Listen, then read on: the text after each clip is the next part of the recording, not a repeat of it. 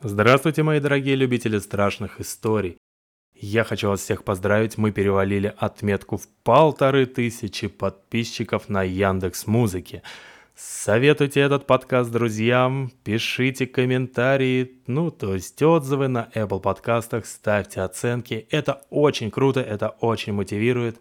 Я стараюсь подбирать для вас самые эффектные истории.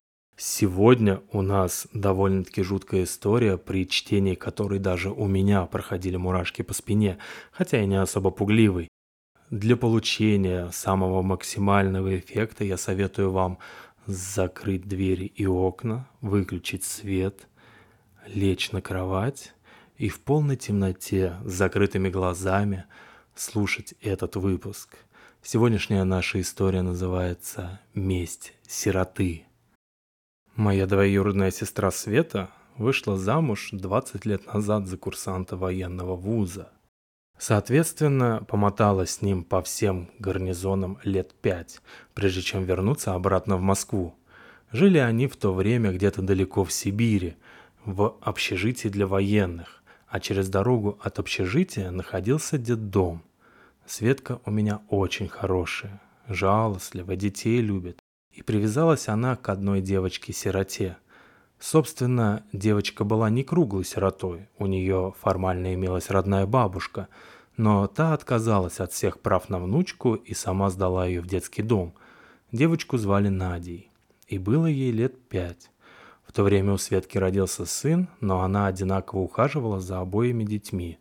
С администрацией детдома она договорилась, что девочка поживет у нее, а те только и рады. Баба с возу кобыле легче. На сирот компенсация от государства полагалась, а так Надю неофициально удочерили, а деньги за нее продолжают поступать на счет детдома. В общем, прожила Света с мужем и детьми в Амутнинске пять лет. И пришло время возвращаться домой.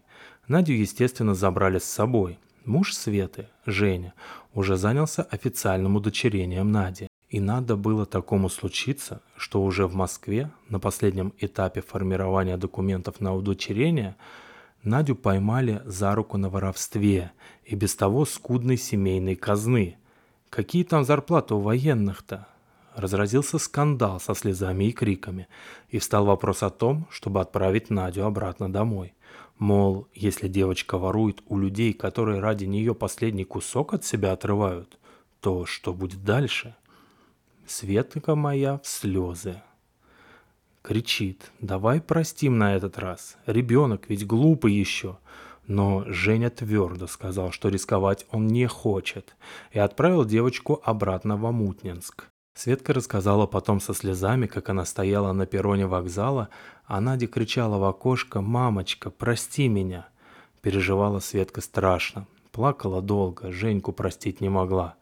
А потом прошли годы, Родился второй сынишка, и все постепенно подзабылось. Но с рождением младшего Даньки в семье у Светки начались проблемы и неприятности. Старший сын Сережа то и дело ломал себе руки-ноги. За полгода три сотрясения мозга. Вроде десятилетний мальчишка, понятно, что будут синяки, шишки и переломы, но не в таком же количестве. И все практически на ровном месте. Младший ребенок, как из роддома принесли, с больничных не слезал. То аллергия страшная, то астма, это у месячного-то ребенка, то еще что похуже. Женьку стала спина мучить. Врач сказал, что это межпозвоночная грыжа. В семье начался разлад. То за 10 лет ни одной ссоры крупной, не считая того случая с Надей, то каждый день грызня до развода. На Светке лица не было. На работу не ходила неделями, дети болеют, оставить их не с кем. А работала тогда Света кассиром в магазине «Арбат Престиж». На нее уж и сослуживцы стали коситься подозрительно. Была красивая румяная девка с мужем-майором. А сейчас одна тень осталась.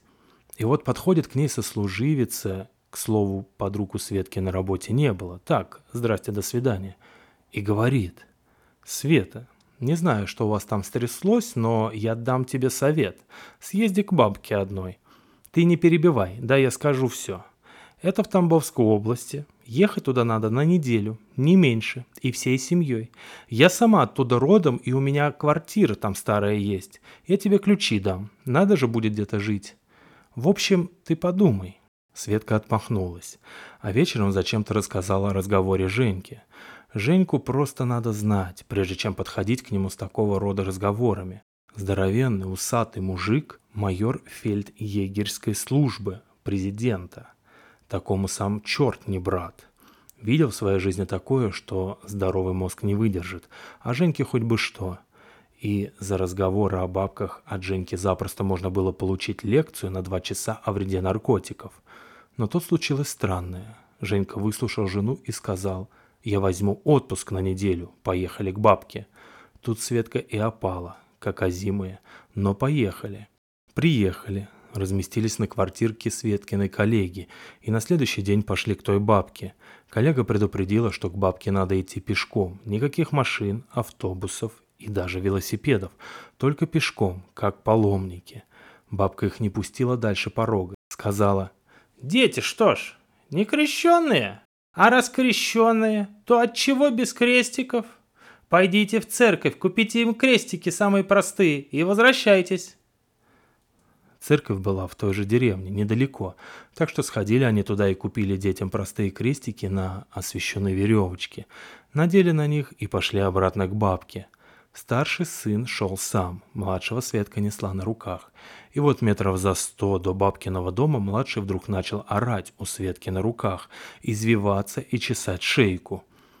Света отогнула воротник, а по тому месту, где у малыша проходила веревочка от крестика, в волдыри, как от ожогов. У Светки волосы стали дыбом.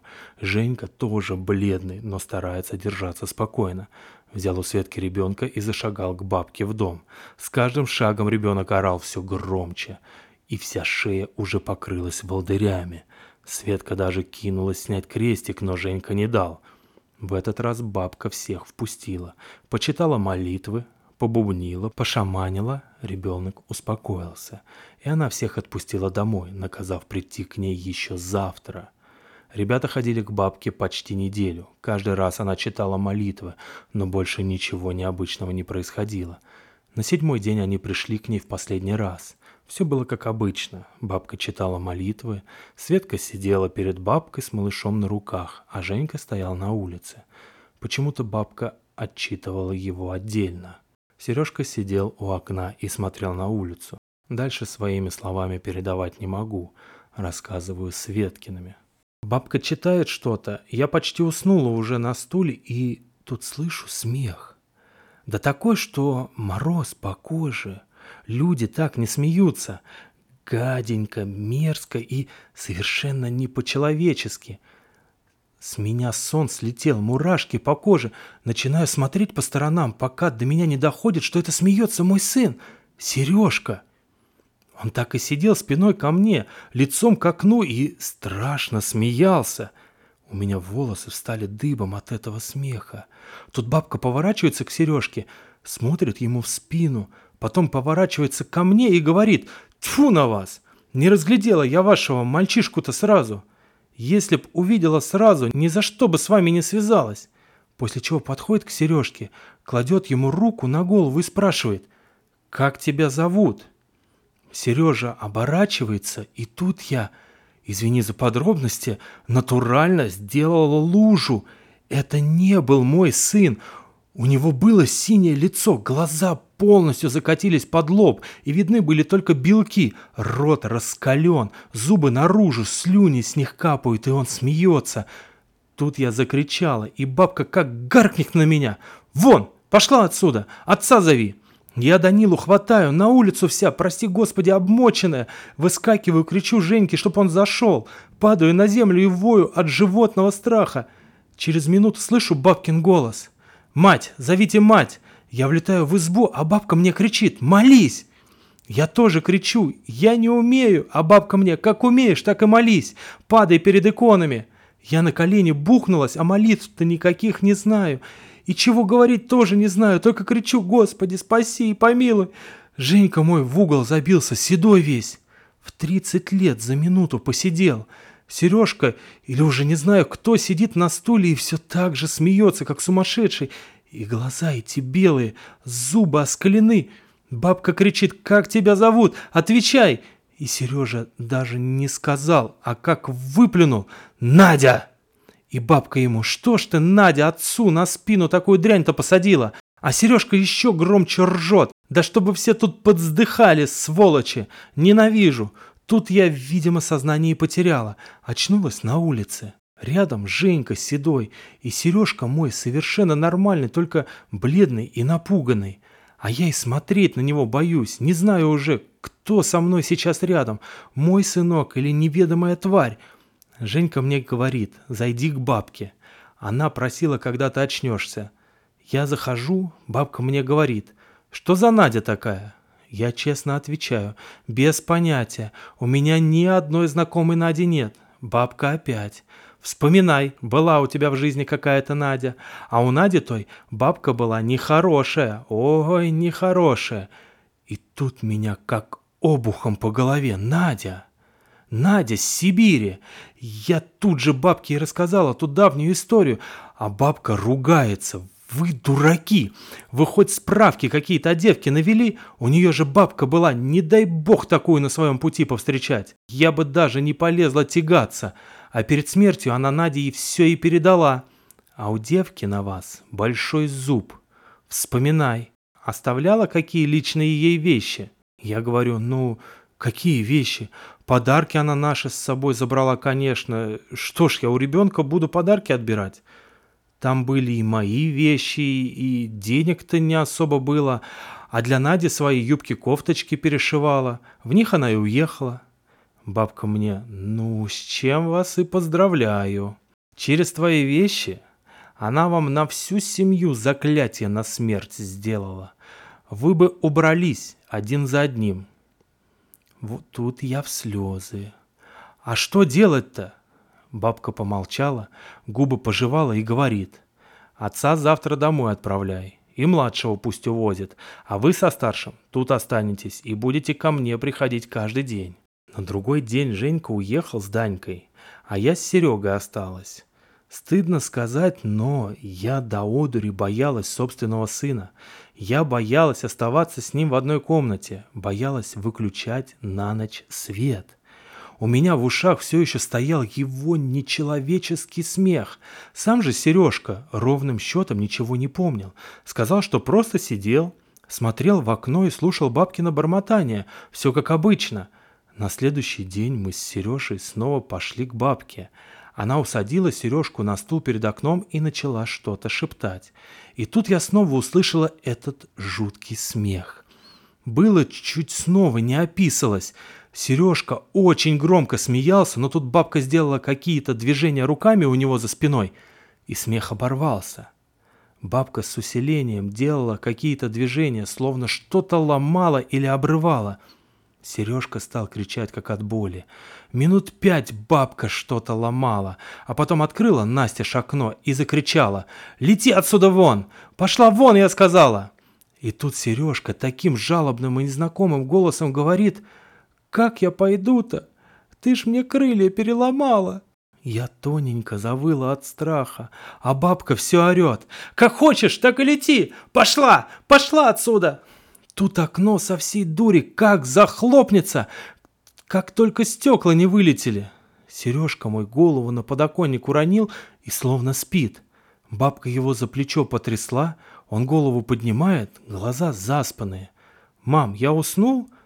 А я сижу вся зареванная, в соплях, и головой киваю, как слоник. В общем, к бабке той мы еще три дня ходили, а потом домой вернулись. И мне до сих пор так страшно, особенно как на Женькины волосы посмотрю. Я даже курить бросила, ничего не пью, даже пиво, и матом больше не ругаюсь, даже в сердцах.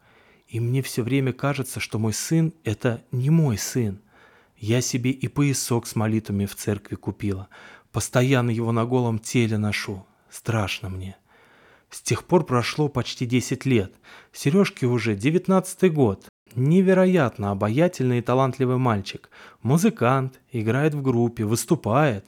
Я к нему на выступления езжу. очень люблю этого мальчишку. Его невозможно не любить. От него исходит какая-то невероятная аура обаяния. Но когда он остается у меня ночевать, я почему-то тоже не выключаю свет в комнате. Не знаю почему. И Сережке никогда об этом не расскажу. Конец. Подписывайтесь на подкаст и до новых и удивительных встреч. Пока-пока.